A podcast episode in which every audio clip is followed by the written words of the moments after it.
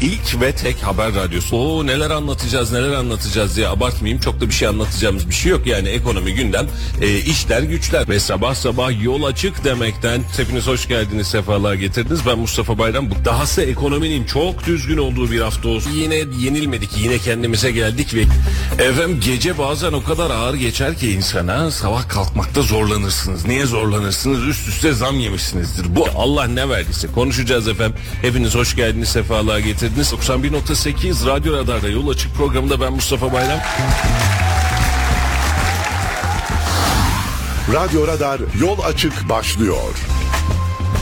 Efendim hayırlı sabahlar ve günaydınlar diliyoruz hepinize 91.8 Radyo Radar'da bölgenin tek haber radyosunda ve Kayseri'den çok dinlenen sabah programından sizlerle beraberiz efendim. Bugün de başladık. Saat 9'a kadar sizlerle beraber olacağız. Ben Mustafa Bayram ve yayınımıza eşlik eden Sayın Halil İbrahim Öztürk ve Sayın Ahmet Billur efendim. Sizler de hoş geldiniz, sefalar getirdiniz. Hoş bulduk. Günaydın, günaydınlar. Günaydın, hayırlı sabahlar. Efendim güzel bir Kayseri sabahı yağışlı sonbahar gibi ama kışa da yakın Erciyes olabildiğince bulutlu. Havada hafif soğumuş ama e, yağış etkisiyle de bir miktar ılımanlık söz konusu. Yılınız kutlu olsun diye başladım stüdyoya girer girmez bir emekli bir emekli adayına dün itibariyle 2004 2024 yılı emekli yılı ilan ediyorum dedi reis. Size de hayırlı uğurlu olsun. Evet, Ee, heyecandan sabaha kadar uyuyamadım. tabii size bir görünen vardı zaten göründü. Ben Mayıs'tan sonra uyumayacağım. Mayıs'a kadar daha devam.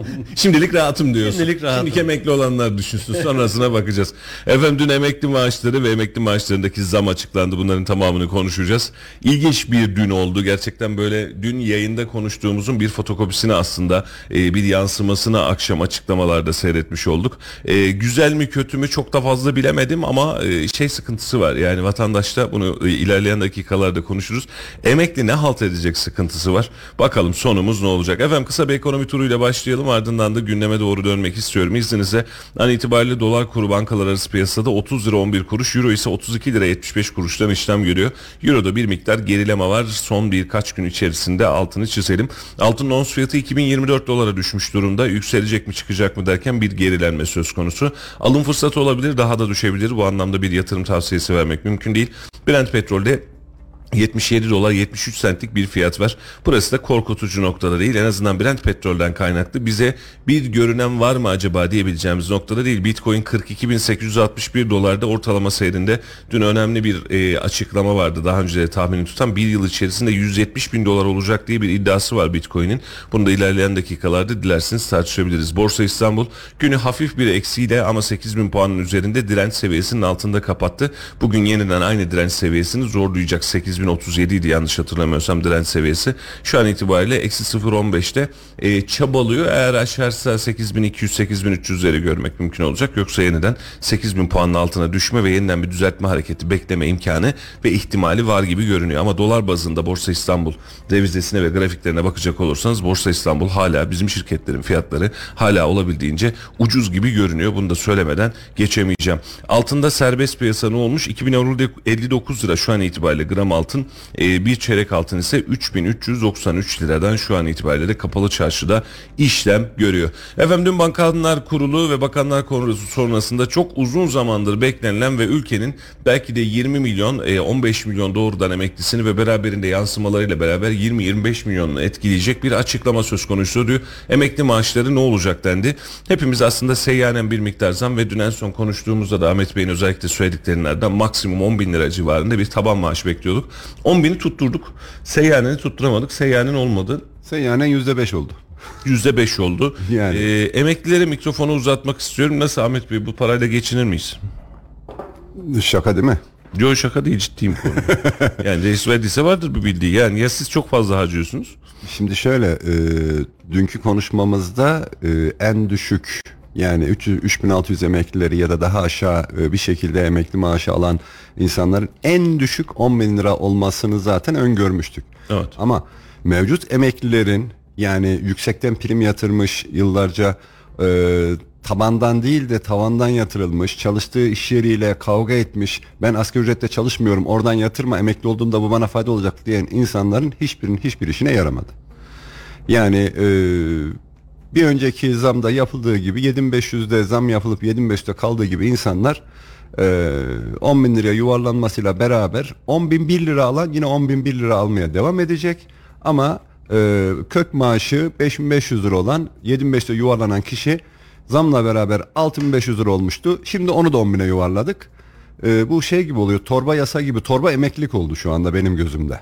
Yani sabahtan beri onu düşünüyorum. Buna ne isim koyabilirim diye. Torba emeklilik bu.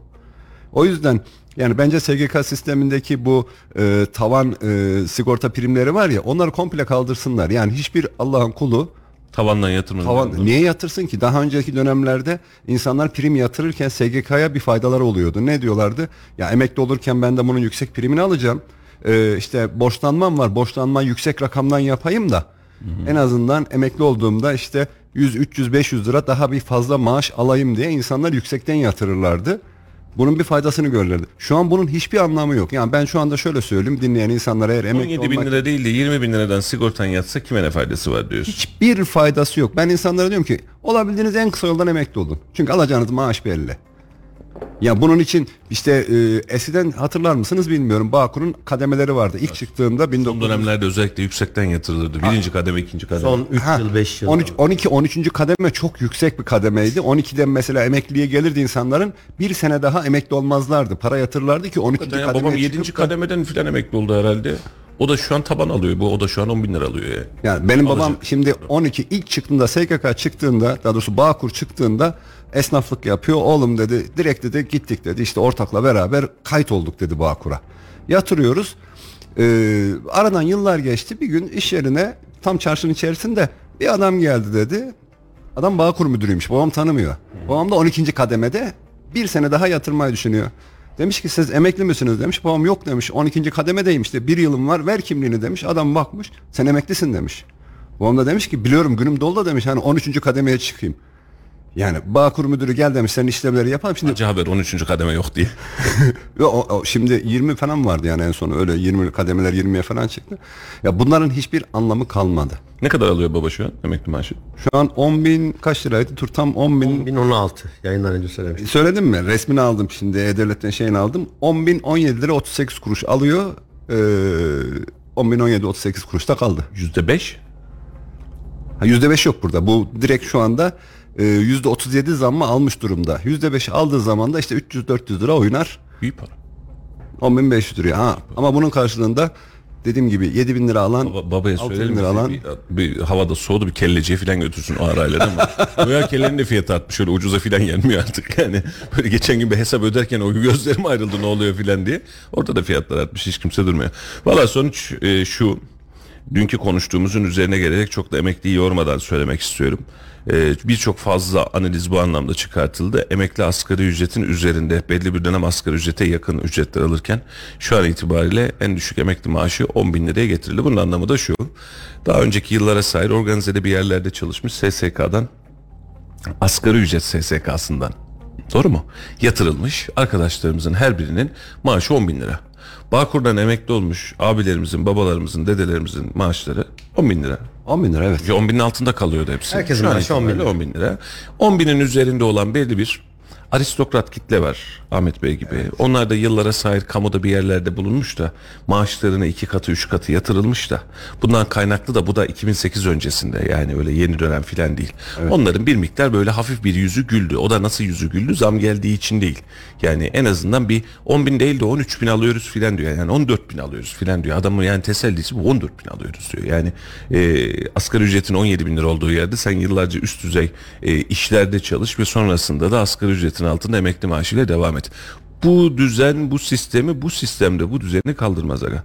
Yani bu e, çok ciddi bir sancı verir. Ben dünkü açıklamadan da aslında beklentimin çok ötesinde bir şey çıkmadı. Ben seyyanen en azından bir miktar şu taban maaşlar vesaire kısmında rahatlatır mı tüm emeklilere yansır mı dedim. E, seyyanen bir şey olmadı. Artı yüzde beş veriyoruz dedi. Yani enflasyonla mücadele ediyoruz dedi. Kamera şakası gibiydi. Yüzde Ve 40 alkışlandı. Yüzde 42. Kamera Yani şakası. e, ne SG, e, asgari ücrete verilen zam verildi ne memur emeklisine verilen zam verildi. Yüzde Aa, 42. Geçtiğimiz 6 ayda da o zam verilmedi. Bir de öyle bir hadise var. Yani şimdi geçtiğimiz 6 ayda asgari ücrete yapılan zam ne kadardı bir önceki seferde?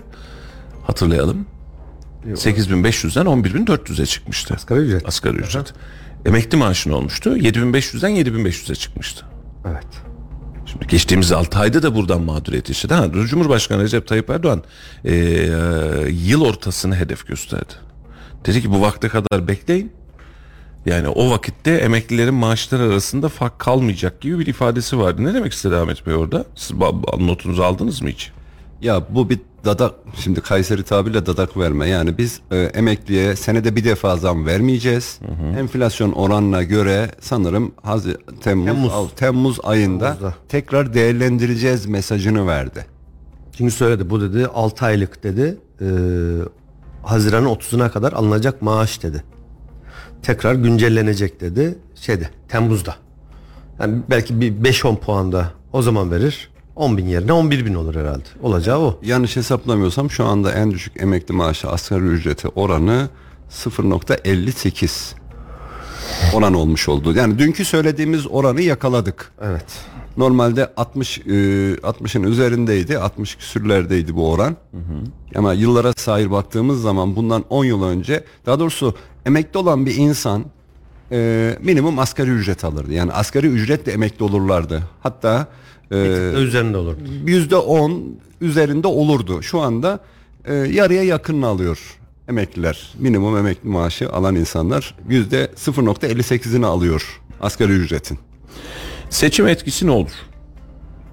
Olumsuz. Kötü, kötü olur. Ben yorumlara baktım Olumsuz sabah. olur. Yani Ben de dün akşam şöyle bir göz gezdirdim. Sadece bizde değil ulusaldaki vesairedeki birçok yoruma şöyle bir göz gezdirdim. Vatandaş ne demişi merak ediyorum.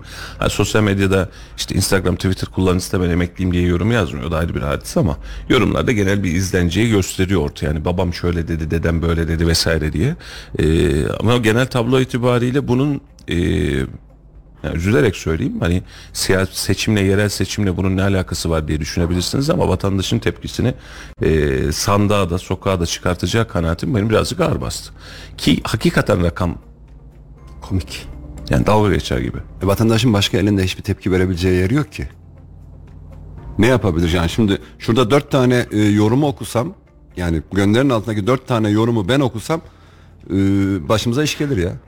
Yarın yayın yapamayız Ahmet Bey. Biz şimdi sağ- Ankara'dan bağlanacağız sana yarın sen burada olmasın sıkıntı olur o iş. Başımıza iş gelir ya okuyamazsın yani ben o kadar insanların yazdığını hatta böyle içerisinde espri yapanlar 2 lirası nerede diyenler falan da var yani artık işi şeye vurmuş. Nerede? 2 lirası nerede? He, o, 10 o, bin iki niye olmadı? o matematiksel olarak işte o asgari ücret hesabına denk, denk getirememişler. Ya gülüyoruz da hakikaten e, şu ortamda enflasyonist ortamda şu ekonomik krizi yaşadığımız dönemde en düşük e, kiraların 5 bin lira 6 bin liralardan başladığı bir dönemde emekli olan biri yani nasıl evini geçindirecek kirası nasıl ödeyecek çocuk okutuyorsa e, nasıl eğitimini karşılayacak ne yiyecek ne içecek hakikaten e, sıkıntı ya Bu terazi bu yükü tartmaz abi. tartmaz kesin Şimdi dün de baktık. Ee, kiralık bir ev bakıyorum desen ki hepsi ev almış olmak zorunda değil. Yani böyle bir mecburiyet de yok. Şimdi yıllarca bu hepimiz için geçerli sevgili dostlar. Ee, insanlar artık sistemde emekli olacağım ve rahat edeceğim kaygısını unutup şu anki hali hazırdakiler de aynı duruma geçecek. Emekli olsam ne olmasam ne bana bir faydası yok. Gerçekten bir faydası yok. Ee, yani bu rakamı şöyle düşünün. İşte 10 bin lira bir yerden bir şey alacaksınız. Efendim bugün itibariyle 3-4 milyon civarında bir yatırımınız olsaydı bugünün parasıyla. Bugünün parasını boş verin. Bundan 5 yıl öncesinde 300-500 bin liralık bir yatırımla bir ev bir dükkan alabilmiş olsaydınız zaten bu kadar emekli maaşını kira geliri olarak alacaktınız. Yani bunun için 20 yıl, 30 yıl, 25 yıl çalışıp bir mücadele etmenin bir anlamı yok. Sistem tartmıyor. Mehmet Şimşek'i anlıyorum bu konuda. Sistem tartmıyor. Bütçe bu anlamda tartmıyor. Dün senin söylemiş olduğun maaşı karşılama oranı gittikçe zarara getiriyor. E burada da sıkıntı bizde. İşte EYT, EYT diye bayrak kaldırdık.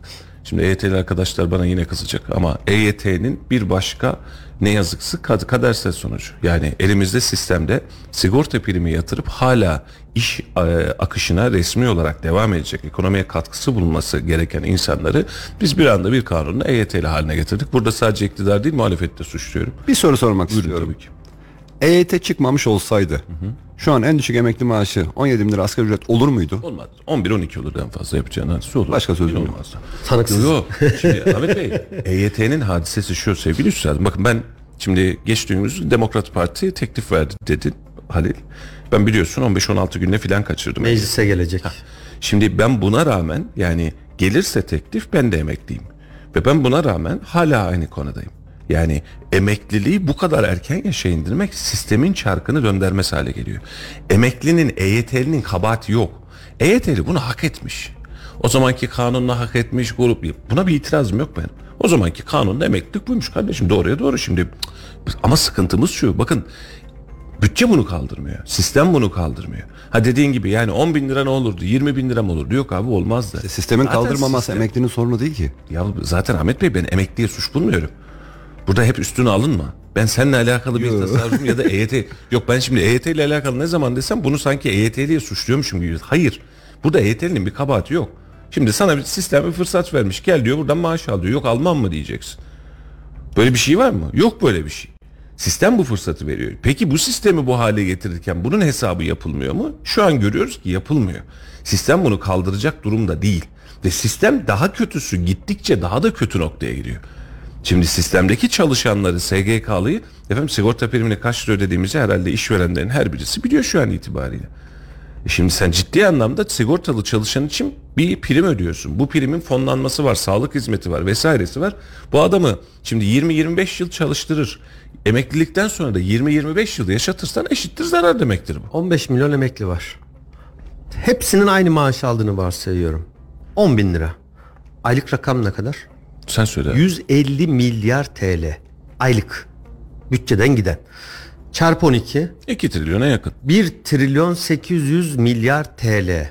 Böl dolara 60 milyar dolar yıllık emeklilere ödediğimiz sadece maaş. Rakam. Sağlık giderleri, hastane giderleri, doktordu bilmem ne hepsi hariç.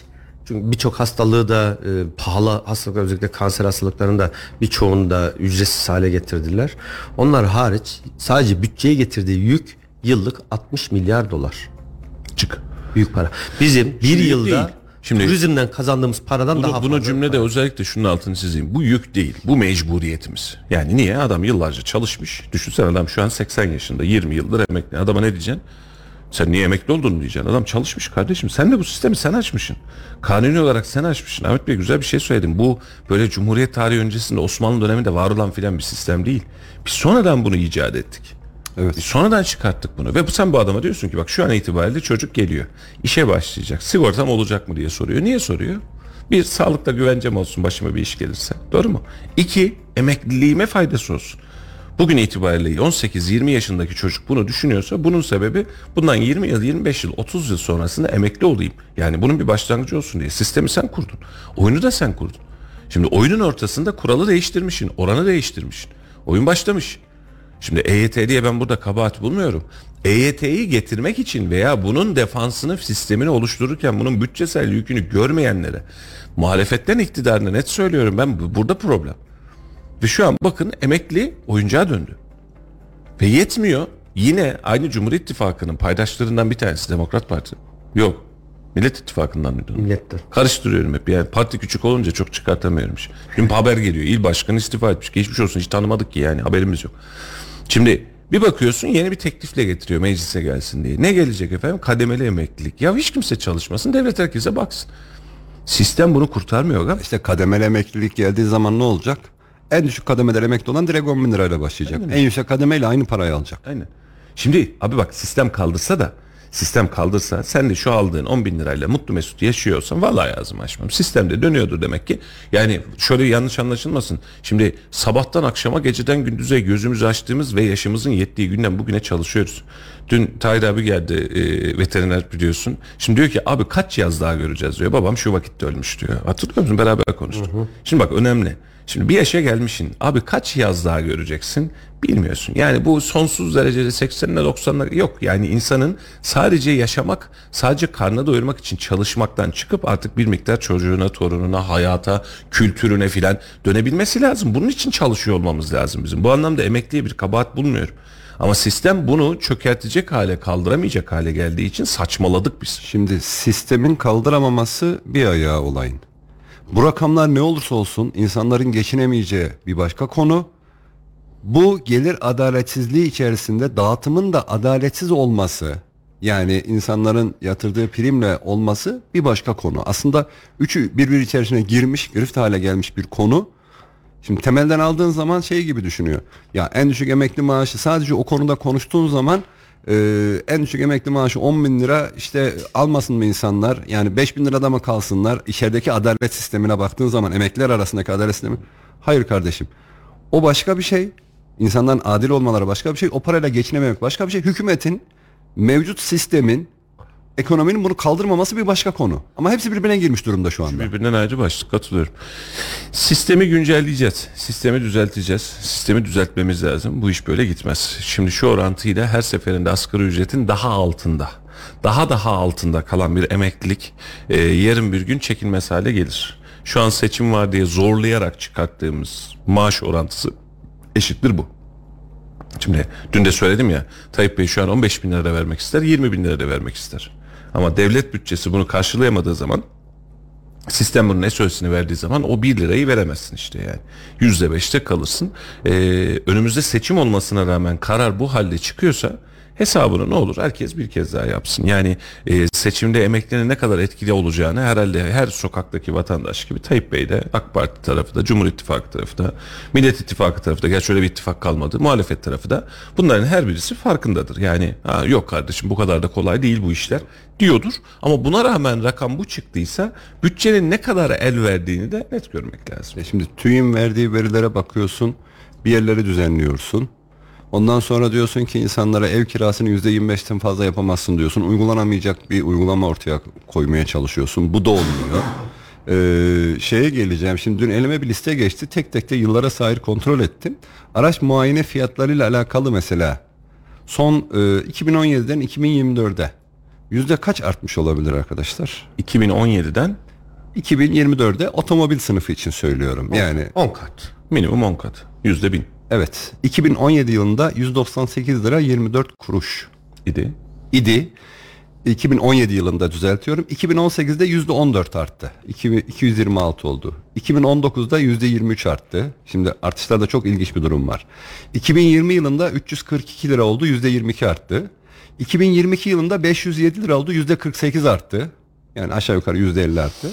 2023 yılında 1130 lira oldu. Yüzde 222 arttı kat olarak. 2024 yılında 1821 lira bir otomobilin muayene ücret oldu. Yüzde 161 arttı. Yani toplama baktığımızda 198 liradan 1821 liraya 6 yılda geldik. Ulaştırma Bakanlığı parayı buradan götürüyor. Şimdi şeyde çok ama çok ilginç. Yani 2022 ile 2023 arası 2023'e geçtiğimizde yüzde 222 bir artışla Kaç liradan kaç lira oldu 2020? 507 liradan 1130 liraya çıktı bir anda. Yüzde kaç? 200'e gelmez ki. Yüzde yüz küsür. Yüzde yüze gelir. Valla böldüğün zaman Yok, 507, böl- bölmeyeceğim. 1130 1130 yüzde yüz. iki katından fazla Yüzde gelir mi? 120, İki kat. yüzde 126 mı ne? O da yeniden değerlendirme muhabbeti vardı ya geçen yılki ona tekabül İki eder. katına çıkmış. 1100'e de 1800'e de yüzde 80 artmış. Yüzde 250 değil. Valla 507 daha 1130 olduğu zaman yüzde 80 mi artıyor? Ha? 507 lira 1130 olduğu zaman yüzde kaç artmış yüzde oluyor? yüz küsür. Yüzde Yüzde 110, yüzde 120 gibi. falan. Ya da 120 Yani gibi. çarp istersen. Ben hesap makinesiyle de kontrol ettim. Yok yanlış. Ya sonuçta 1821 liraya getirdik. Şimdi yılbaşı itibariyle e, bizim şu aracın muayenesi bitmiş. E, o rakamı ödedim. Yetmedi. Dün başka bir şahitliğimiz var. Sen yaşadın. Araca sigorta ve kasko Ahmet Bey. Sigorta bedeli kasko bedeline geçmiş. Evet çok 500 lira enteresan. Ya asıl enteresan olan buydu. Öncesinde yani bundan birkaç yıl öncesinde X bir arabanın sigorta primi 1600 1700 lirayken kasko 3000 liralar 2500 3000 liralar seviyesindeydi. E sonrasında e, sigorta primi 3000 liralardayken kasko 5-6 bin liralardaydı. Şimdi çok enteresan sigorta bedeli kasko bedelini geçti. Dün yaşadık. Bizzat. Dün yaşadık. İşte Ahmet inanmayan, inanmayan varsa dekontlarını atayım. Dün yaşadık. Sigortası, Sigorta. Hatta hatta fazla. ne dedik sigorta şirketine? Biz sigorta yaptırmayalım sadece kasko, yaptıralım Yani olmuyor mu dedik. zaten diye. Öyle bir dünya yok dediler. Rakamlar uçup gidiyor. Ha orada da sigorta bedeline bakarken de diyor ki senin aracın 100 bin liralık araçtı. Şimdi 1 milyonluk araç kardeşim diyor. Fiyatı da arttı diyor. Ben buna göre risk payımı alırım diyor. İyi alıyorsun. Trafik sigortası sana ne oluyor? Ben daha fazlasını alırım diyor. Kıyasaya mücadele devam ediyor. Dün Mehmet Şimşek bir açıklama yapmış. Valilere seslenmiş. Gördünüz mü bilmiyorum. Bence önemliydi. Burada e, bütçenin durumuyla alakalı da bence ipucu veriyor. Valilere şöyle diyor Mehmet Şimşek. Ben defter, defterleri sonuna kadar kullanıyorum. Kağıt filan kullanmıyorum. Bu seviyeye kadar inmemiz lazım. Bu babamızın parası değil. Lütfen tasarruf tedbirleri konusunda maksimum hassasiyeti gösterin demiş. Bak açıklama çok iyi. Beklediğimiz açıklama. Normalde olması gereken. Uygulama nerede? Her zaman olması gereken. Uygulama nasıl? Şu arabalarda bir tane başlasınlar makam arabalarından.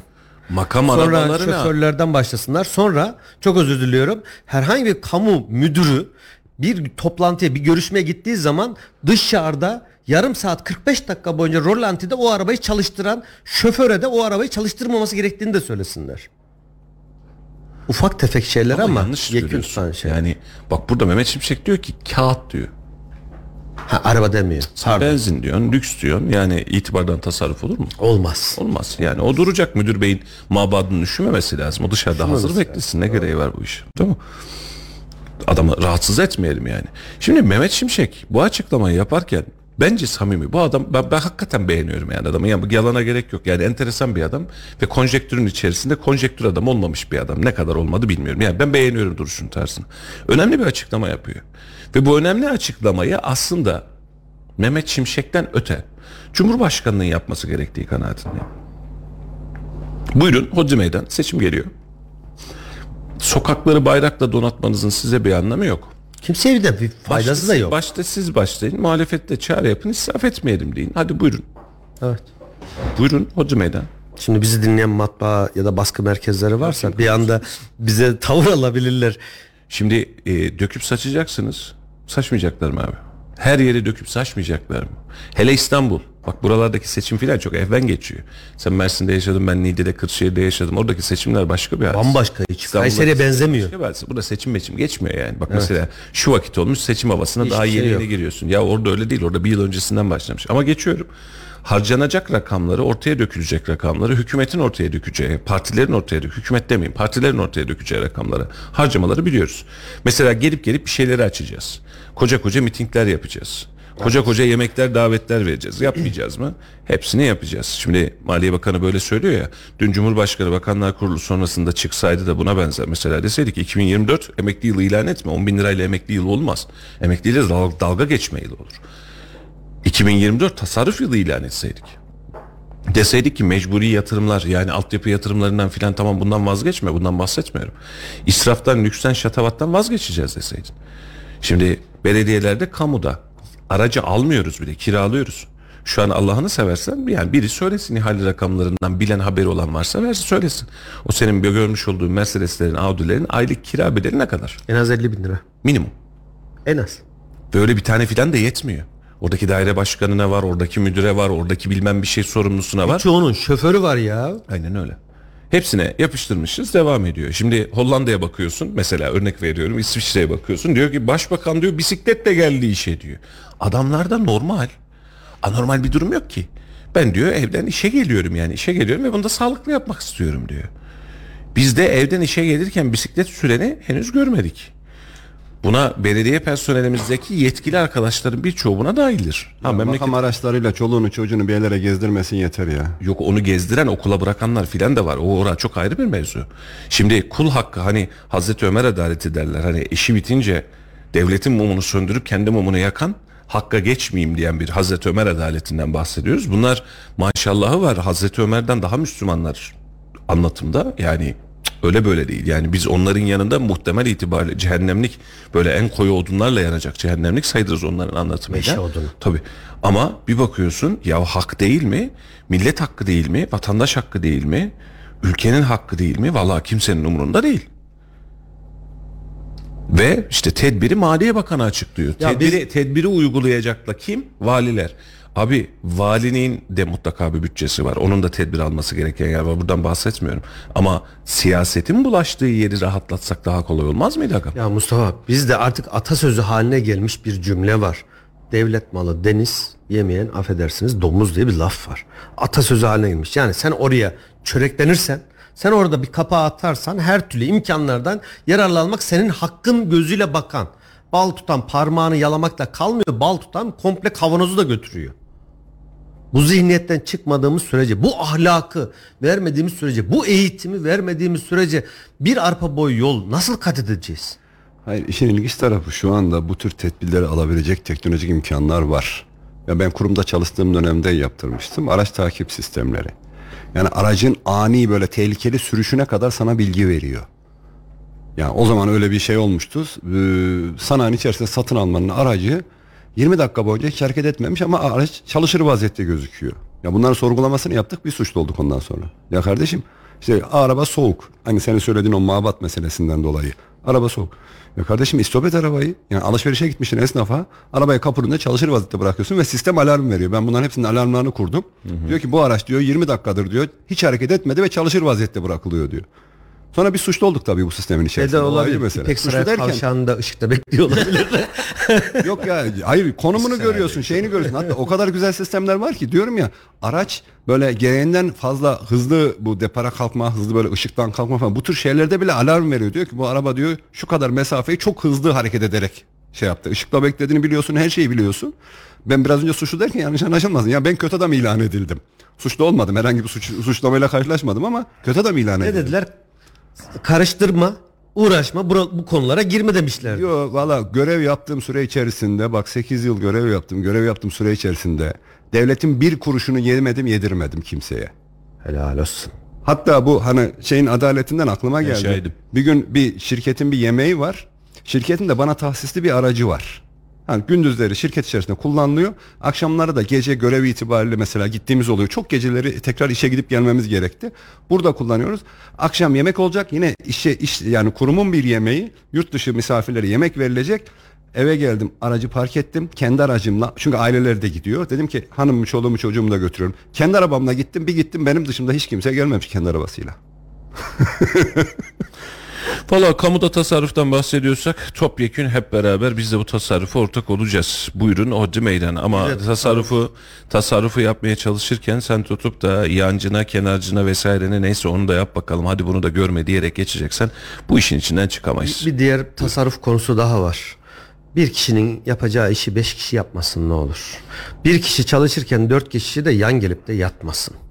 Çok tasarruf mümkün çok konulardan mümkün biri. olmayacağız gibi Alecim ya. Keşke mümkün Diğer, olsa da. diğerlere bir- şu şunun tanıdığı bu bunun tanıdığı hadi idare edin şurada şurada otursun kenarda otursun zihniyetiyle bir e, şeyde e, ilgili müdürlükte 5 kişi çalışması gerekirken 30 kişiyi doldurmayın.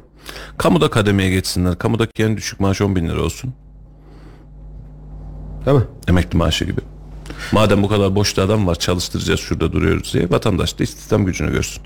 Canavar gibi çocuklar, canavar gibi gençler kamunun vermiş olduğu tahrikkar maaşlar sebebiyle kör ediyor. Üretime faydası yok, memlekete Ya, faydası üret- yok. Kamuda ne yapıyorsun?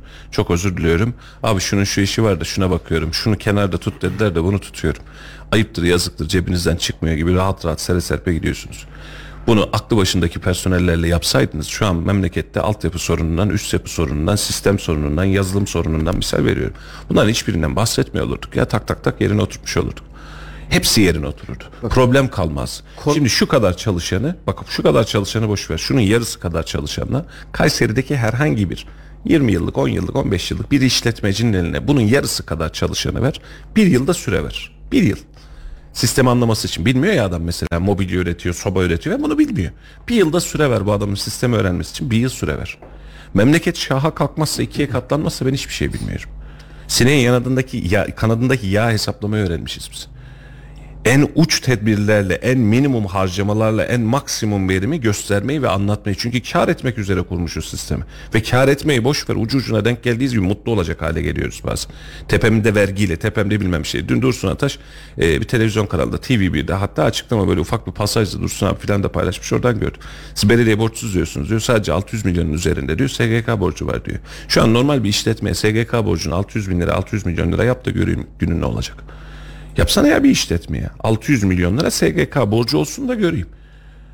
Belediye ne yapıyor? İşte belediye meclislerinde yaşıyoruz. Efendim şurada ticari parsel vardı SGK'ya verdik filan. İşletme ne versin? Hurda ahşabı mı mı verecek? verecek? Öyle bir dünya yok. Bak tü- özel işletmeci sigortasını ödeyerek, vergisini ödeyerek, kapısına vergi dairesini icraya haczı getirmeyerek, personeline maaşı gününde vererek ve bunların hepsini yaparken üzerine bir de kar ederek bir şeyi bir sistemi ayakta tutmaya çalışıyor. Kahramanlık ya burası. Aynen öyle. Resmen kahraman. Şimdi e, buradan sanayicilere çağrımdır. Hani hep eleman arıyorlar ya. Şu anda ben emekli maaşımla geçinebilirim. artık diğer insanlar iş bulsun, istihdama katılsın diye kenara çekilip emekli maaşla yaşamaya çalışan insanlar 10 bin liranın karşısında hepsi iş arayacak. Bu e, sanayiciler yaş sınırını kaldırsınlar. Bak nasıl personel buluyorlar. Çalışacak insan nasıl buluyorlar. Birçok Tekrar kaldırdı Ahmet Bey. Kaldırdı, Şu an yaş sınırı falan takılmıyorlar. Ben açık söyleyeyim. Şu an 50 yaşında bir adam gelmiş. Ben güzel kapitana düşüyorum. Gel kardeşim. 60, 60 yaşında, yaşında bir olmuş. adam gelmiş. Tabii, ben tabii. güzel şunu yapıyorum. Gel kardeşim. Ya yok öyle bir Çalışacak adam arıyorlar. Bu maaş sistemi şu anda onların işine yarar. Ha devlete de kayıp. Niye kayıp biliyor musun? İşsizlik oranı artacak. Çünkü o emekli adam benim sigortamı yapma abi diyecek. Tabii. Yapma ben zaten emekliyim masraf etme diyecek. Benim buna bir ihtiyacım yok. Sen şu saatten sonra bana sigorta yapsan ne faydası var? Sadece iş kazası mı Versen bana bir geçecek. hatta asgari ücret bile talep etmeyecek. Versen bana 10 lira 15 lira ver Ha, yeter tamam. gözüyle Tamam, bak. 10 bin lira emekli maaşım var. 10 bin oradan aldım mıydı ben geçinirim Aynen diyecek. öyle geçinirim diyecek. Bak olayın o kadar çok sonucu var, var ki. ki. Hani böyle tasarruftu işte kötüye kullanma falan e, çok kısa anlatayım. Kulakları çınlasın Murat diye çocukluk arkadaşım var. Maddi durumları iyi. Bizim o zaman lise, üniversite yıllarımız. Babasının o tarihlerde e, lüks denilebilecek bir arabası var. Arada bir işte bizim arabamız yok. Babasının arabasını alıyor biz gezmeye gidiyoruz. Allah bizim Murat arabayı patinaj çektiriyor. Allah ne verdiyse basıyor. Ya için acıyor ya arabaya. O yeni araba, lüks bir araba. Yani bugünün değeriyle atıyorum 2 milyonluk, 3 milyonluk bir araba. E, ya Murat niye böyle bir yapıyorsun? Ya bir şey olmaz. Ya bir şey olmaz. Allah ne verdi basıyor. İçin acıyor. Gel zaman git zaman. Üniversite mezun olduk. Kendi iş hayatına atıldı. Evlendi. Bir İyi kötü bir tane hadi şimdi üretilmiyor söyleyeyim marka. ikinci el e, palyo bir araba aldı. Bugünkü değeri 300 bin liralık olan bir araba aldı. Aynı Murat. Arabayı öyle bir sakin kullanıyor ki. Drift yok, gaza basmak yok, ani fren yok bilmem ne. Murat ne yapıyordun işte önceden böyle yapıyordun. Hadi gaza basana. Yok abi çok yakar. Halil Ayağının las- altına gitsin lastikler lastikler çok çabuk eskir. Aman bak ben buna bu kadar para veriyorum. Ne değişti? Kendi parası. Baba parasıyla yaptığın davranışla kendi emeğinin karşılığında aldığın bir şeye davranışın aynı değil. İşte o yüzden Mehmet Şimşek'in söylediği o kadar güzel ki babamızın parası değil diyor ya. Vallahi o birebir örnek işte. Sonrasında da hani belediyelerin de daha önceki yayınlarda da defalarca söyledim. Belediyeleri işin ehli yönetmeli, yönetmek zorunda. Ya daha önce de sordum soruyu. Aynı soruyu kaçıranlar için bir daha soruyorum. Mustafa 50 milyon TL var fabrikayı kurdun. Kurdun ya bir imalat üretecek kapı, pencere, koltuk, yatak önemli değil. Şirkete bir tane genel müdür lazım değil mi? Tıp fakültesinden mezun olmuş birini oraya genel müdür olarak atar mısın yatak fabrikasının başına? Çok İş yeri soru. olarak alırım ben onu. Ha? İş yeri hekimi olarak alırım. Başka. Genel müdür olarak fabrikayı yönet. Buranın muhasebesi, finansmanın yönetimi sende. Der misin? Üretim, Hukuk fakültesi, özür dilerim. Hukuk fakültesi mezunu birini alır mısın? Hukuk fakültesi, avukat. Şirketin genel müdürü yapar mısın? Yapmazsın değil mi? Hiç kimse yapmaz. Mühendis ararsın, işletmeci ararsın, bu işi bilenleri alırsın. Biz niye belediyelerde bunu yapıyoruz peki?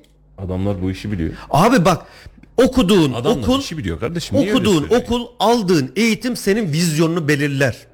Belediyeyi yönetmek, kar elde edebilecek bir organizdeki fabrika gibi yönetmezsen o belediyeyi o zaman işte 600 milyonluk SGK primlerinde olur. Şimdi bak buradaki hadise ne biliyor musun? Siyasette, devlette, bakanlıklarda bu isimler siyasi isimlerdir. Normal şartlarda yönetim şeklinin ufkunu belirlerler. Bak ufku olan insanları ararız, ufuk belirler. Normalde bunun bütçesi, denkliği, bu bütçenin performansı vesairesini aşağı takımdaki bürokrat takımı belirler. Ve bürokrat takımı da belediye başkanına ya da bakana efendim o iş öyle olmuyor kusuruma bakma. Bu işin böyle olması lazım. Biz bu harcamayı yaparız ya da yapamayız gibi sınırlar koyması lazım. Belediye başkanı ne yapacak? Şimdi ya da atıyorum bakan ne yapacak? Elimde bu kadar bütçe vardı. Sıralamada atıyorum 4 tane tünel projesi var. Misal veriyorum.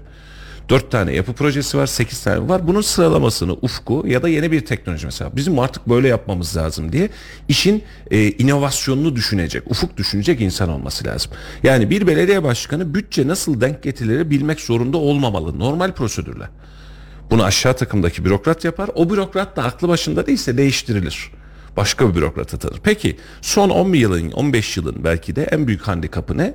Bizde bürokrasi artık yok. Her şey siyaset.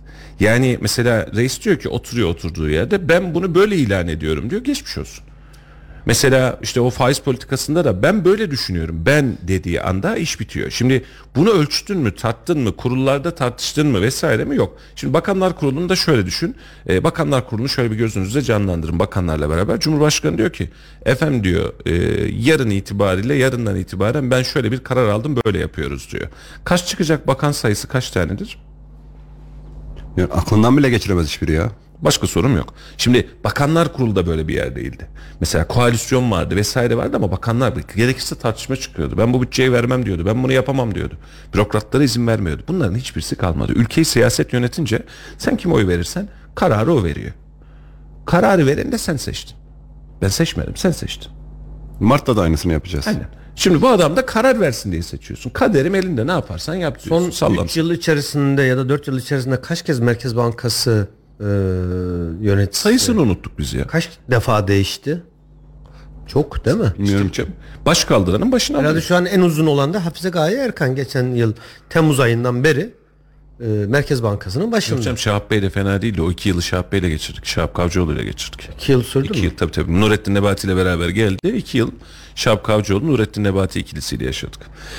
Velhasıl e, seçtiğin gibi yönetiliyorsun. Yani bu tüm anlamlarda e, kıstas anlamında, ekonomi anlamında, tasarruf anlamında nereden bakarsan bak. Şimdi kaç gündür konuştuğumuz konuyla alakalı dün Devlet Bahçeli bir açıklama yapmış. Ayakta alkışlıyorum. E, demcilerin Türkiye Büyük Millet Meclisi'nde bulunması siyaset garabeti, demokrasi ayıbıdır. Hiçbir terörist veya yandaşı dağda, bayırda, ovada, belediyede, şehirde ve de Türkiye Büyük Millet Meclisi'nde barınmamalı, tutunmamalıdır. Doğru. Tespit doğru. Şimdi Devlet Bey'den ikinci hamleyi bekliyoruz. İttifak ortağı olarak, mecliste grubu bulunan bir parti olarak bununla alakalı kanun teklifini koysun ortaya. Masaya vursun. Arkasından gitmeyen de ne istiyorsan olsun. Vurun masaya. Şimdi bakın söylem güzel. Söylemle yana hiçbir sıkıntı yok. Biz de kaç gündür aynısını söylediğimiz için söylemin izi üzerine düşünüyoruz. Devlet Bey bu anlamda Devlet Bey'in devletçi duruşu, o milli duruşu sebebiyle yıllardan beri biliyoruz.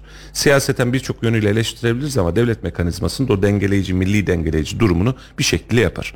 Bir sonraki adım istiyoruz efendim.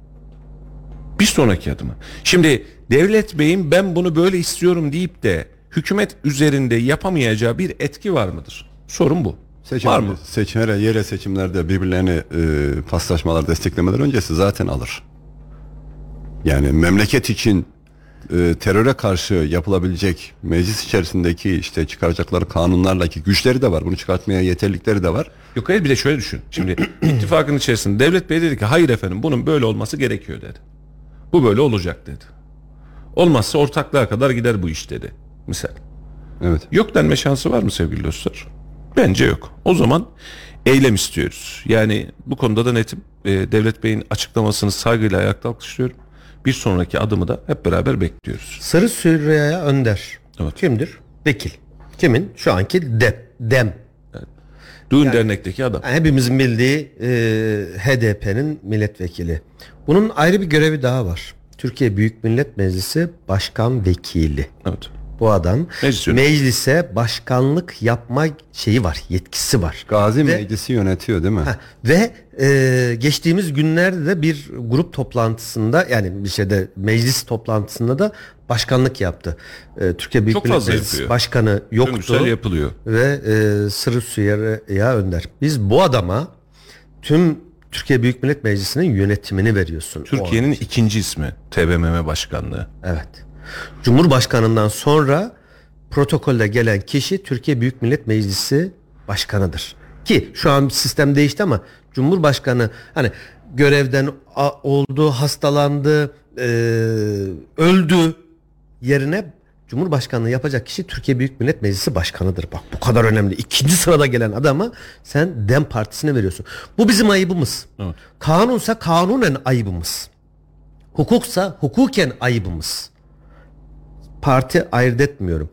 Bunların terör örgütleriyle iltisakı bir arada olması, destek vermesi bu kadar aşikarken bunları hala mecliste tutuyorsak Bu bizim ayıbımız. Türkiye'nin ayıbı. Kimse kusura Dün kalmasın. Tayyip Bey'in açıklamalarında şu an notlarıma bakıyorum kaydetmişim diye de belki onu kaydetmemişim. Dün Tayyip Bey şöyle bir açıklama yapıyor. Diyor ki eee, birkaç oy uğruna diyor onları kırmızı halılarda karşılayanlar da vatandaş sandıkta gerekli cevap verecektir diyor.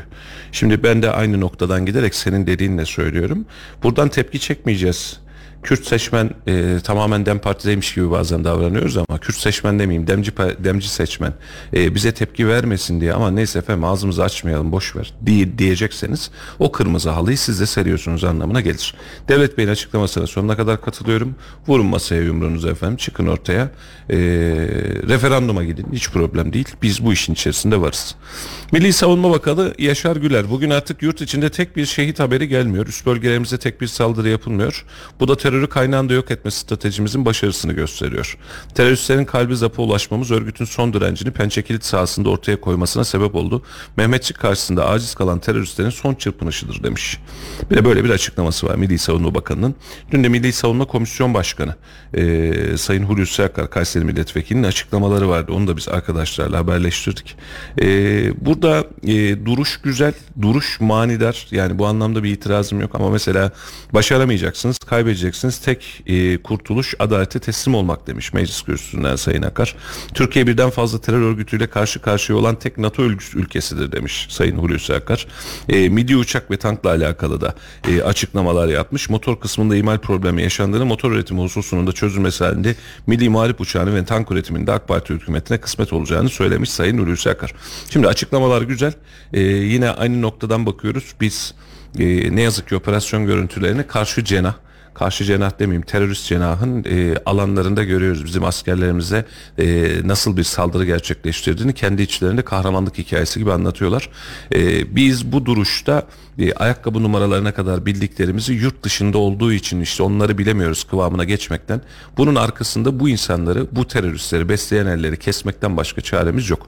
E, dün yine zannedersem Devlet Bey'in de açıklaması son 70 küsür yıldır Amerika sözde müttefikimiz ama bize faydalı hiçbir eylemde bulunmamıştır diyor. Duruş doğru, tavır doğru, tablo doğru ama biz yarın bir gün yine aynı Amerika ile ya şu F-16'yı bize verseniz mi? F-35'teki paramızı bile kurtaramadık. Ee, böyle bir salak saçma bir düzenin içerisindeyiz. Ciddi bir irade tam anlamıyla milli irade dediğimiz iradenin tam anlamıyla duruşuna ihtiyacımız var. Yalnız kalacağız belki ama mesela bugün itibariyle İran Pakistan'a vuruyor. İran Irak'taki Amerikan üslerine vuruyor. Misal veriyorum. Yani e, şimdi birileri bir şey için görüyor ve gördüklerinden gördüklerinin karşısında da mücadele yapıyor. Amerika bölgeye hiçbir zaman için dost olarak gelmemiştir. İsrail de onlar desteklemiş. Bölgeyi de bu hale getiren bizzat onlardır. Biz de en yakın fırsatımız da Amerika'daki iş adamlarına, yatırımcılarına, Amerika yani biz bir şekilde buraya kendimizi ifade etmeye bu camianın içerisinde bulunma çalışmasına devam ediyoruz. Cumhurbaşkanı Erdoğan da terörle alakalı önümüzdeki aylarda yeni adımları muhakkak atacağız. Yeni harekatlarla şehitlerimizin hesabını sormakla kalmayacak. Geleceğimizi güvenli alt, güvence altına alacağız. Herkes ya yanımızda ya karşımıza yer alır. Bu işin gri alanı yok demiş. Ee, açıklama doğru sonucu bekliyoruz. Bekliyoruz. Sonucu ortaya koyun efendim. Biz de millet. alanlarını daraltmayacağız. Tam tersine genişleteceğiz dedi. Güzel bir açıklama. Evet. Doğru bir açıklama. Ee, Suriye'de de hem genişlemek lazım. Aynı zamanda da Irak'ta genişlemek lazım. Ya kardeşim karşında bir ülke falan yok şu an. Irak'ta da bir Aynen. ülke yok. Suriye'de de bir ülke yok. Doğru. Rusya ile ittifakın yani çok yakın ilişkilerin ortada.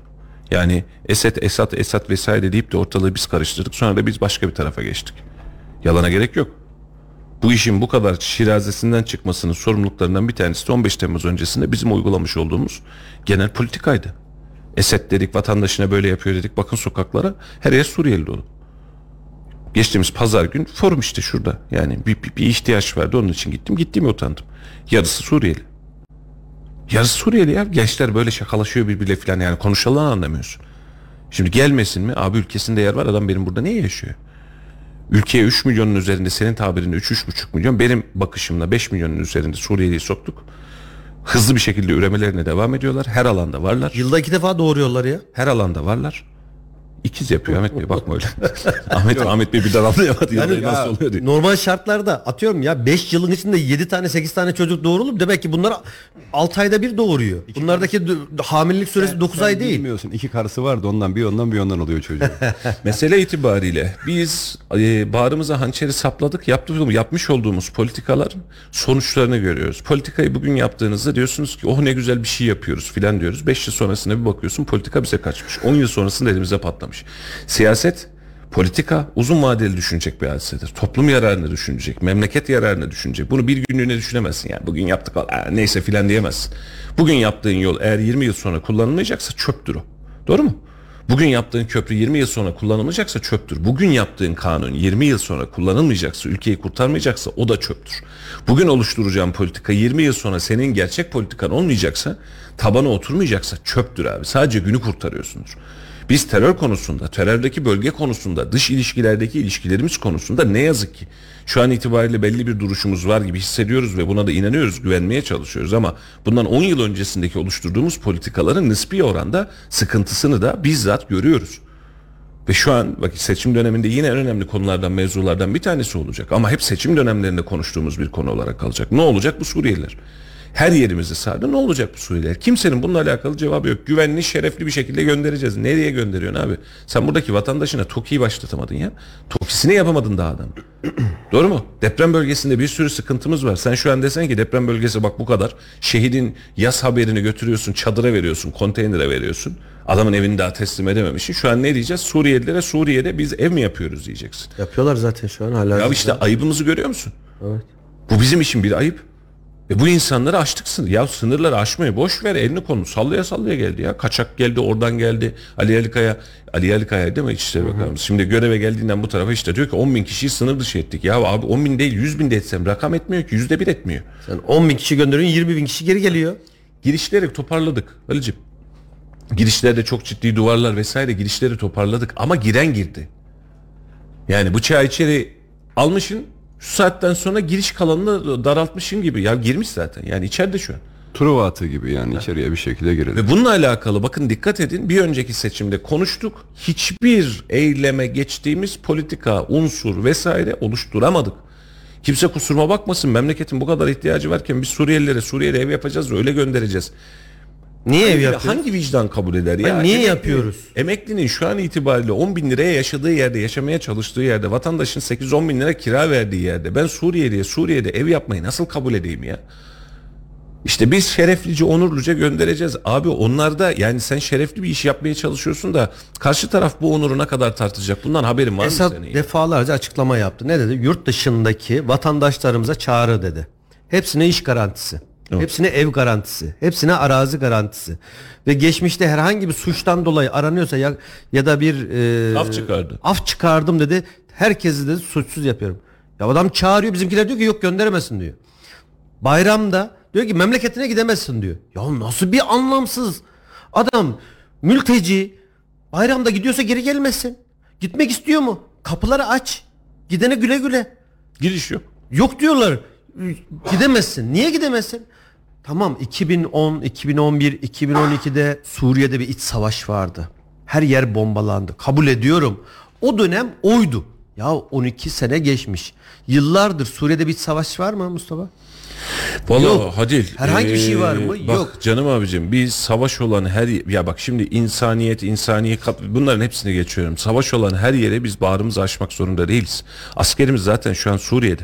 Orada güvenli bölgeyi oluşturacaktık. O vatandaşı orada tutacaktık. İlla lazımsa koruyacaktık. Geçtik bir başka hadiseyi. Bu kadar. Bak bu senin için milli güvenlik meselesi. Esed'di, Esed'di vesaire demekten geçecektik. Bu kadar akın geliyorken Esad'la masaya oturacaktın. Diyecektin ki bak sen bu savaşı bu mantıkla devam edersen benim ülke sınırlarıma çok fazla göçmen geleceği için bu benim için milli bir güvenlik problemi olacağı için ben sana savaş ilanı sayarım. Yapmayacaksın. Bak bu kadar basit ya. Şimdi Esad kendi içindeki muhaliflerle savaşırken seninle savaşmayı göze alır mı? Almaz. E, 3 milyon 4 milyon adam sokmuş. Ürdün İsrail'e aynı açıklamayı yapmadı mı? Sürersen Filistinlere bak ya aynı dine sahip. Eğer dedi sen Ürdün'e bunları sürersen gönderirsen sana savaş sebebi dedi. Bak hiç Ürdün'e gidiyorlar mı? Sürüyor mu? Yok. Gelen- Sina gelen- Çölü'ne doğru Mısır'a Gele- doğru gele- gidiyor. gele- gelen bize Şimdi bak, geliyor abi. Sonrası ne oldu Mustafa? Orada milyonlarca insan yerinden yurduna edilir. Rabbim yardımcılar olsun. Bak kolay bir şeyden bahsetmiyoruz. Bombalanıyor, bombalanıyor ve bu insanlar terk ediyor. Gazze'de aynı soykırımla beraber bombalamayla insanlar terk ettiği yere kim geliyor? İsrailler. Peki Suriye'de, Halep'te, işte o bölgede, İdlib'de sen o orada yaşayan vatandaşlar, soydaşımız de, dindaşımız de adına ne dersek terk etti. Irak'a gitti, Ürdün'e gitti, Mısır'a gitti, Türkiye'ye geldi. Yerler boşaldı. Kim var şimdi orada? YPG var, PKK var. Anladın mı? Amaç oradaki insanları boşalttılar. Oraya orası bir terör haline geldi. O insanlar orada dursaydı. Türkiye'ye biz kabul etmeseydik. Bu denli rahat cirit atabilirler miydi? Mümkün değil. Ya yavaş yavaş gönder artık. Yavaş yavaş, yavaş da değil. Hızlı hızlı gönder. Yavaş da değil. Kimin de o hesap? Benim hesabım. Aylık 10 bin tane gönderince mi kurtarmıyordu? 50 bin mi gönderince? 50 bin bile göndersek kurtarmıyor. Evet. Yani tablo bu. Şu an elimizdeki Suriyeli oranını hesap ettiğimizde aylık 50 bin tane Suriyeli sınır dışı ettik ya da memleketine gönderdik. Yılda 600 bin adamlar yılda 1 milyon çoğalıyor. Bitmiyor. Bitmiyor. Ve bu bağrımızdaki hançeri şu an itibariyle hiç kimse de hesabını vermiyor. Alıştık, legalleştirdik ya, normalleştik. Ya bak bunu yeniden altın bu kafatasçılık filan değil. Suriyelilerin, bak biz sahabeyde ofisimiz bilmeyenler için. Bizim etrafımızın tamamı Suriyeli. Evet. Bugüne kadar kapımızı çalan, bize sıkıntı çıkartan vesaire olan olmadı. Olmadı. Yalana Allah var, gerek yok. Allah var, olmadı. olmadı. İki buçuk yıldır buradayız. İki buçuk yıl olmuş. Benim meselem onun çocuğuyla, genciyle, kadınıyla filan değil ki. O çocuk da bizim çocuk gibi çocuk mesele değil. Yan tarafımızda bak Mehmet Ülge İlkokulu var. Çocuk, okul nüfusunun yüzde altmışı neredeyse Suriyeli çocuklar. Daha fazla daha fazla. Peki buradaki Türk ailelerin kabahati ne? Kabahati ne ya? Ve biz bu kadar içimize aldığımızı dışımıza çıkartmak için de hiçbir şey yapmıyoruz. Ve bak biraz önceki söylediğim hadise politika, siyaset, karar, memleket için karar bugün aldığın kararın 20 yıl sonra, 50 yıl sonra, 100 yıl sonra geçerli olmasıyla makbuldür. Atatürk Cumhuriyeti ilan ettiğinde bak 100. yılını geride bıraktık. Hala Cumhuriyet'ten bahsedebiliyoruz. Hala Cumhuriyeti koruyabiliyoruz. Harf inkılabı yaptığında doğru mu? Hala aynı harfi yani bu bu bir devrimse devrimdir. Kararsa karardır. Biz 5 yıl önce başka bir şey, 2 yıl önce başka bir şey, başka bir işte PK, e, FETÖ çıkarsa başka bir şey, FETÖ çıkmadan önce canımsın ne istedik vermediniz. Biz bunları yaşadık bu ülkede ya. Şaka yapmayın artık yeter. Şimdi önümüze koca koca şu meşhur Fox'taki dizinin hadisesi. Seyretmeyenler seyretsin. Kızıl Kıyafeti mi? Ne dizinin adı? Kızıl Goncalar. Kızıl Goncalar. Bak çok iyi, çok ilginç tespitler var. Ben yani birçok alanında içinde bulunduğum yerin havasında dokusunda veriyorum ve burada şey yapmıyor yani yasakladılar filan ama böyle cemaatler kötüdür, tarikatlar kötüdür filan yok. Şu an seyrettiğimiz bölümlerde böyle bir hadise yok ama orada da sapkınlık var, dışarıda da sapkınlık var. Çok güzel de tespitler yapmışlar. Biz rahatsız oluyoruz. Ya o kardeşim bu insanları bir araya getiriyorsun. Yetmedi. Senin belediye başkanını, meclis üyeni cemaatler belirliyor. Ben de sana diyorum ki canım abim FETÖ'den daha canın yanmadı mı senin? Yani bu kadar mı unutkansın sen? Ama kalabalıklar ne yapayım?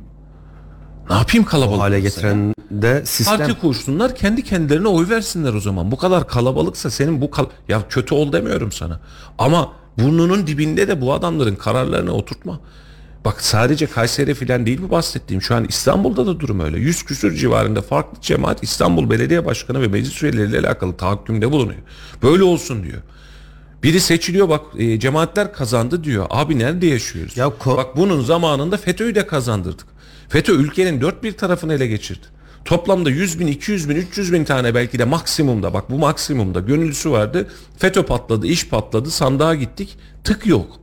Ya bak yani adamların bir kalabalığı yok ama adamları o kadar etkili yere getirdin ki kalabalığa ihtiyaç duymadı adam Yahudi zihniyeti. çok etkili yerlerdeydi. E bunun Amerikan oyunun olduğunu bildiğini söyleyen ve sana yazan Hablemitoğlu suikaste kurban gitti. 20 küsür yıl sonrasında cinayet zanlısını yeni bulabildin. O kitabı hani zanlıyı 23 yıl öncesinde yıl sonrasında buldun kitabı da muhtemelen yeni okudun etme. Bak biz ülkece kaybediyoruz, zaman kaybediyoruz. 15 Temmuz'un maliyetini şu an bana kimse açıklayamaz. Niye biliyor musun? Bu sadece o gün yaşanan, o iki gün içerisindeki yaşanan bombalama, saldırı, gazi meclisi hikayesi değildir. Öncesi var. 15 Temmuz'da biz, 15 Temmuz öncesinde FETÖ sayesinde biz çok fazla şeyi kaybettik.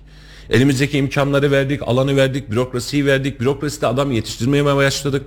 15 Temmuz'da bir FETÖ temizliği yaptın. 20 yaşındaki, 22 yaşındaki hakim ol, hakim oldu yani hukuk fakültesi mezunu hakim adayını hakim yaptın. Ağır ceza hakimi yaptın. Kaybın daha büyüğü olabilir mi ya? Memleketteki adalet duygusunun için ettik. Daha tabi becerisi yok adamın, deneyimi yok. Hakkında karar vermeyenin kellesini aldık. Bak bunun maliyeti bize çok büyük. Öyle sadece şey maliyeti değil yani işte saldırı oldu, ekonomi çöktü filan. Geç onu ya. Ya parayı biz kazanırız, bir daha kazanır, bir daha öderiz. Bu memleketin sanayicisi de, işçisi de, memuru da, çiftçisi de buna dayanır. Problem değil. Kahraman kazan oldu şimdi adı. Oradaki e, çiftçinin ekinini yaktığı gibi hiç problem değil. Ama sen bize neleri kaybettiğinin farkına var. Şimdi o gün kaybettik ya bugün bir daha kaybettirme bize. Ve bunu söyleyenlere karşı da düşmanlık besleme artık. Biz memleketini, vatanını seven insanlarız. Bizim başka bir derdimiz yok. Onları gönder de yerine bizi koy filan da demiyoruz. Düzgünce dimdik dur diyoruz alanda. Ve hala biz bu memlekette aynı hataları ısrarla yapmaya devam ediyoruz ve buna da çanak tutmaya devam ediliyor. Üzülüyorum. Üzülüyorum, memleketim için kaygılanıyorum. Çocuklarım için, geleceğim için, çocuklar için, bu sokaktaki çocukların geleceği için kaygılanıyorum. Benim bir tane evladım var, senin bir tane evladın var. Ahmet Bey şanslı 3 var onun. Alır başımı giderim, çok da problem değil. Memleketi kime bırakacağız ya? Kime anlattıracağız bunları? Kim söyleyecek de kim konuşacak? Bırakalım hadi tüm, tüm alanları bomboş. Ve onun sonrasında eee Çanakkale şehitlerini anarken tüylerimiz diken diken oluyor mesela değil mi? Adam canını vermiş diye. Lan adam canını vermiş. Sen kararını veremedin be. Adam canını vermiş diye övünüyorsun ya bana. İstiklal Marşı'nın şairi Mehmet Akif'ten bahsediyorsun. Mehmet Akif'in paltosuzluğundan bahsediyorsun bana. Adamın paltosu yoktu. Mehmet Akif'in. Senin daha da domuzun eksik. Bu mu adalet? Bu mu baktığın milliyetçilik alanı? Evet. Ama Mehmet Akif'i de bana sen satıyorsun ha işin kötü tarafı o. Mehmet Akif gibiler satmıyor. Mehmet Akif'i de sen satıyorsun. Bana yokluğu, yapılanı vesaireyi, milliyeti filan sen anlatıyorsun. Kendinden başlasana abi bir önce. Bir sen kendinden başla Mehmet Akif anlatmadan bana önce. Bunların hiçbirisi olmadan bir memleket inşa ediyoruz sil baştan. Ve yeni oluşturduğumuz memleket dün konuştuk. Sayın Rektörüm de buradaydı, Ahmet abim de buradaydı. İkisini de ayrı ayrı çok severim. Gelecek kaygısında gelecekte siyasi demiyorum ideolojik kaygısı olmayan gençler yetiştiriyoruz. Bomboş kafalar. Ve bu hale getirmek, bu halde okumayan, anlamayan, anlatmayan, bizden tarafı olmayanın kötü olduğu gençlik, bizden tarafta değilse buna iş vermeyin, memuriyet vermeyin, mülakatta kaldı, yani olmaz bu diyen bir gençlik yetiştirerek kendi kendimizi bitiriyoruz. Bugün kazanıyorsun. Bugün sen ve etrafın kazanıyor ama yarın bu ülke kaybediyor. Benim sol düşünen, sağ düşünen, cemaatçi düşünen, anti cemaatçi düşünen kimin varsa bu memleketin çocuğu be. Vatanla, memlekette, bayrakla filan problemi yoksa hepsi benim.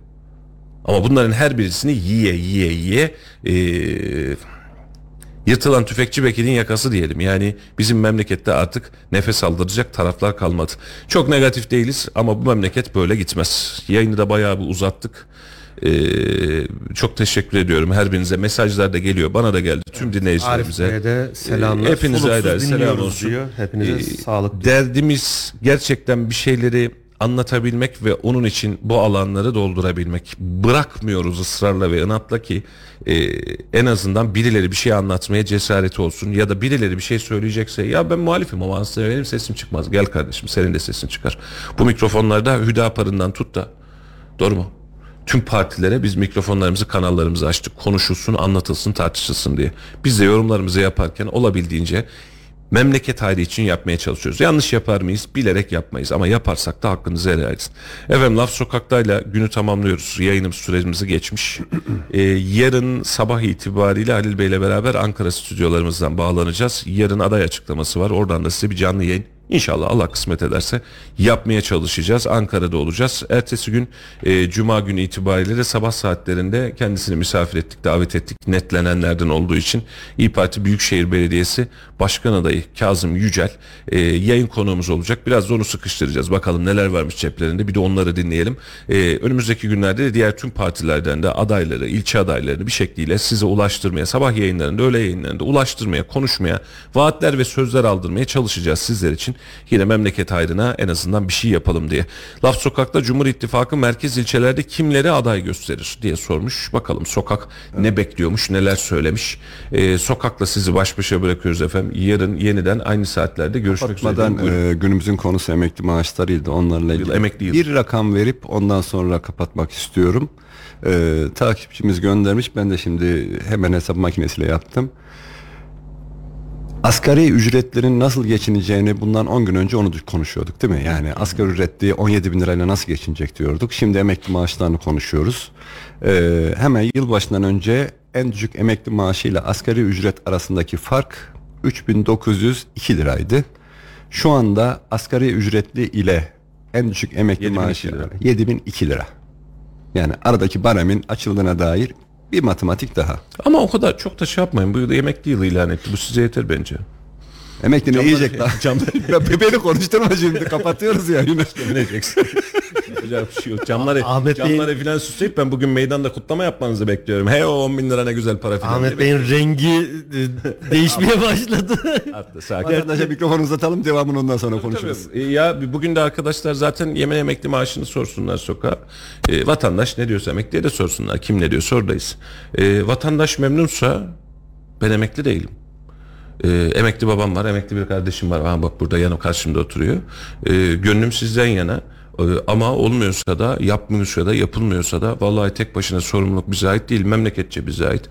Sistem buna götürüyor. Daha çok konuşuruz bu işi. E, ama hiç kimsenin 10 bin lira güzel para diyeceğini zannetmiyorum. Meydanda da bugün e, 10 bin lira güzel para Cumhurbaşkanımız yaşasın sağ olsun diyorlarsa da bir görünmek göstermek lazım yani akıl sağlığı ruh sağlığını göstermek lazım. Şu ya ekonomiyi bilmiyor ya hayattan anlamıyor ya da şu an paranın ne ettiğini bilmiyor yani ama ben bununla da geçinirim. Ben halimden memnunum diyen varsa da saygı duyarım. Ne yapayım abi? Yani o seçtiyse o, bu, seçenek ondan mutlu ediyorsa buna da yapacak bir şey yok. Efendim Laf Sokak'ta ile sizi baş başa bırakıyoruz. Yarın yine aynı saatlerde bu kez Ankara stüdyolarından sizlerle beraber olacağız ama memleket mevzu yine Kayseri olacak. Yine kendimizi konuşmaya çalışacağız. Cuma gün sabah saatleri itibariyle de bu, bu zamanlarda e, Allah'tan mani çıkmazsa Kazım Yücel'le e, İyi Parti Büyükşehir Belediye Başkanı adayı Kazım Yücel'le birazcık da onunla konuşacağız memleketi bakalım ne diyorlar diye. E, yarın yeniden aynı saatte görüşmek üzere efendim. Kendinize iyi bakın. Hoşçakalın. Hoşçakalın. Hoşçakalın. Hulusi Akar sürprizi olabilir ama hiçbirine oy vermeyeceğiz. Ben 62 yaşındayım. Ben 41 yaşındayken bunlar geldiydi ya. çalışacak bir adamı getirmeleri gerekiyor yani. Farklı görüş daha iyi olur. Yerel seçimlere çok az bir süre kaldı. Sizce Cumhur İttifakı Kayseri merkez ilçelerinde kimleri aday olarak gösterir? Yani yerel seçimlere parti gözüyle bakmak değil de yapılan işe göre yorumlamak lazım. Yani ben memnunum Kayseri açısından yani. Ee, bence değiştirirler ama bilmiyorum ama kim olur yani. Mevcut belediye başkanı Memnun Büyükkılıç. O kendisi aday olabilir. E, onu aday göstermezlerse bir tane parlayan bir e, Melik Gazi Belediye Başkanı var. Kocasinan Belediye Başkanı Ah- Ahmet Çolak Bayraktar. Onu çıkarabilirler. Başka Hulusi Akar sürprizi olabilir ama hiçbirine oy vermeyeceğiz. E, nedeni şöyle çünkü kaç sene oldu bilmiyorum. Ben kendim bildim bileli belediye onlar da. Yani belediyeden kendileri yedikleri kadar vatandaşa verseler vatandaş da bir onlar kadar yer. Biz bıktık o yüzden vermeyeceğiz kesinlikle. E, şu an Türkiye İttifakı Partisi ve Zafer Partisi'nin Kayseri'deki adaylarına bakacağız. Onlara yöneleceğiz inşallah. Şu anda yeni bir e, aday çıkarma işlemi olduğunu düşünmüyorum. Genelde hep eskiye yönelik hareketler oluyor. Koca Sinan, Talas falan. Ya o belediyelerle ilgili pek bir bilgim yok. Oralarda çok şey yapmam genelde. Melik Gazi'de yaşıyorum. Orayı biliyorum yani. Memnunum ben şahsen. Yani çevremdeki insanlar da memnun. Belediyecilik konusunda iyi iş yapıyorlar. Beyefendinin yok bir kere. Cumhur İttifakı. Ben de ötekilere oy vermem. Kusura bakma. Niye vereceğim ya? 30 küsür sene deniyor. Ha başkası gelsin ya. Ne bunlar? Tanrı ben dedi bunları ya. Allah Allah. Ben 62 yaşındayım. Ben 41 yaşındayken bunlar geldiydi ya. Hatta daha evvelisi var. 94. 33 yaşındaydım. Ne ya? Aman kızım boş ver. Teşekkür ederiz amca. Çok İyi de ben emekliyim. Ben süründükten sonra onunla ne şimdi ya? Sürünüyorum ben. MHP ile AK Parti'den devam edelim diyorum ben. Yani bunları görmek istiyoruz yani tekrar. Başka birini de istemiyoruz. İnşallah. Yani kimlere aday gösterir, kimiyle yola devam eder. Ha Kayseri e, burada e, çalışacak adamı verir halkı, buranın halkı. E, onun haricinde başka bir bilgim yok yani. Bu ara hiçbirinden e, memnun değiliz şu anda. Çalışmalarından hiçbirinden memnun değiliz. Haseki gittikten sonra Kayseri'de çalışma olmadı yani. Ha, o adamın döneminde bir şeyler yapıldı. Altyapı olsun, üst yapı olsun neyse. Onun haricinde bir şey yapılmadı yani. Dinamik çalışan bir adamı isteriz yani. Kayseri'nin halkı onu ister. Yani isim olaraktan bilmiyorum kimi getirirler, kimi belirlerler. Ee, şehirden anlayan ondan sonra e, çalışacak bir adamı getirmeleri gerekiyor yani. Talas'ta Mustafa falan döken şey Melek Ağzı pardon Ahmet falan dök o da koca büyük şehirde Mentuk Büyük Kılıç. Giden geleni aradır. Tamam. Giden geleni aradır. Ya Cumhur İttifakı muhtemelen AK Parti'nin adaylarından şey gösterdiği düşünüyorum. Ha, belli başlı içeride de büyük ihtimal MHP'de de aday gösterebilirler diye düşünüyorum. Ben şahsen Kayseri'nin e, Büyükşehir Belediye hem başkanımız olsun hem ilçenin başkanlarından şahsen memnunum. Yani o yüzden bence aday olmalarını desteklerim diye düşünüyorum. Yani AK Parti belediyede iş yapıyor. CHP'nin CHP seçildiğinde çok bir şey olmuyor. Bütçesi veya hani meclise gittiğinde karar şey olmadığı için AKP, MHP tarafından reddedildiği için çok bir şey yapamıyor ve bütçesi de zaten kısıtlı. Yani zaten AK Parti kazanıyor Kayseri'de. Talas'ta oturuyorum. Daha değerlendirilebilir Talas yani bilmiyorum. Farklı bir aday bence farklı görüş daha iyi olur. Yine eski ba- Şii başkanıymış herhalde duyduğuma göre. Ahmet Çolak Bayraktar, O da ha, o da aynı olabilir. Yine iyidir yani. Başka öbür Melik Gazi'deki kimidi? Mustafa Falancıoğlu. Ha, o da herhalde aynı yine kollar gibi yani hepsi. Çünkü yani memnun millet. Haklı adaylar iyidir yani her zaman için iyidir yani. Değişik. Çünkü hani bir sefer deniyor. Onun bazısı yanlış oluyor, bazı şey oluyor. Ama de, öbürü olsa daha iyi olur bir denemek şeysinde.